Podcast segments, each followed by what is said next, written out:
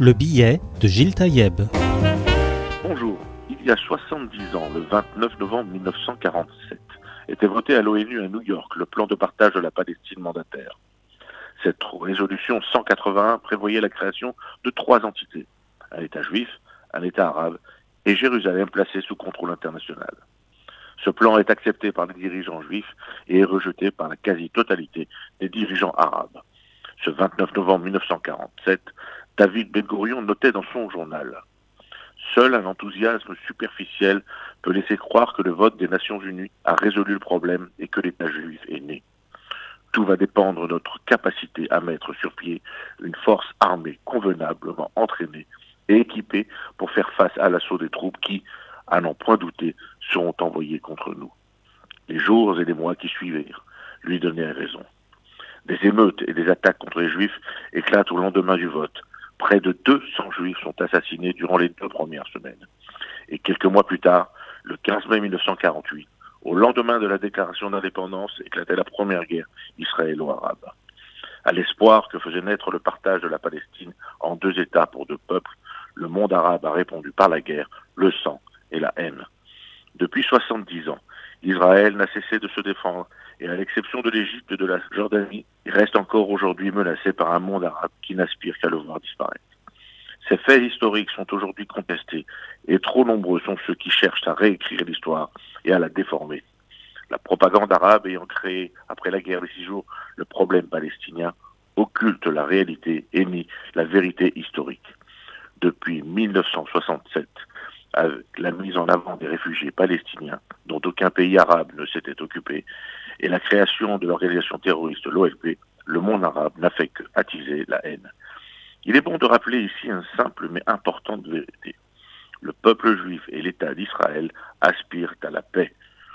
Dans un excellent article écrit par Elie Wiesel dans Libération du lundi 22 février 1988, le prix Nobel de la paix écrivait Tout en moi s'insurge contre la répression, d'où qu'elle vienne. Si je refuse de condamner Israël, c'est à cause de cette jeunesse israélienne que je sais blesser et tourmenter. Nul ne me convaincra qu'elle se réjouisse de se servir de ces gaz lacrymogènes. Mais face à ce que les Palestiniens eux-mêmes nomment l'intifada, l'insurrection, que peut faire un soldat juif? Reculer jusqu'où? Prendre la fuite jusqu'à quand? Et de poursuivre. En 1967, alors que l'Égypte était déjà battue, le Premier ministre Lévi Eshkol envoya trois émissaires au roi Hussein le suppliant presque de ne pas se laisser entraîner par Nasser dans le conflit dont Israël ne pouvait être que bénéficiaire. Si Hussein avait suivi le conseil d'Israël, la Cisjordanie serait encore sous contrôle jordanien. Qu'on cesse donc de nous présenter Israël comme une puissance affamée de contexte. L'obsession d'Israël, c'est la sécurité et la paix. Il rappelle que c'est Menachem Begin qui, en échange d'un traité de paix, a cédé la totalité du Sinaï, exception faite de Gaza, dont Sadat ne voulait pas. On oublie l'accueil que Sadat a reçu à Jérusalem. Dans la foule qui l'applaudissait et pleurait, il y avait sûrement des veuves et des orphelins, dont les pères et les fils avaient perdu la vie pendant la guerre de Kippour. Pourtant, au lieu de le haïr, ils lui criaient leur reconnaissance et leur fraternité. Un peuple capable de faire taire en lui sa rancune, son amertume et même sa tristesse ne mérite pas qu'on lui marchande sa confiance.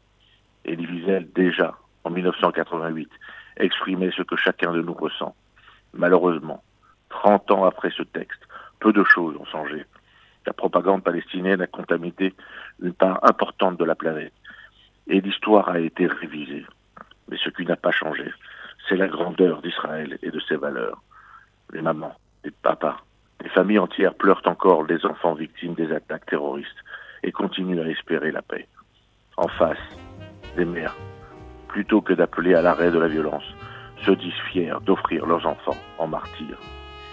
Prions afin que leur haine s'assèche et pour qu'Israël prospère et aboutisse enfin à la paix.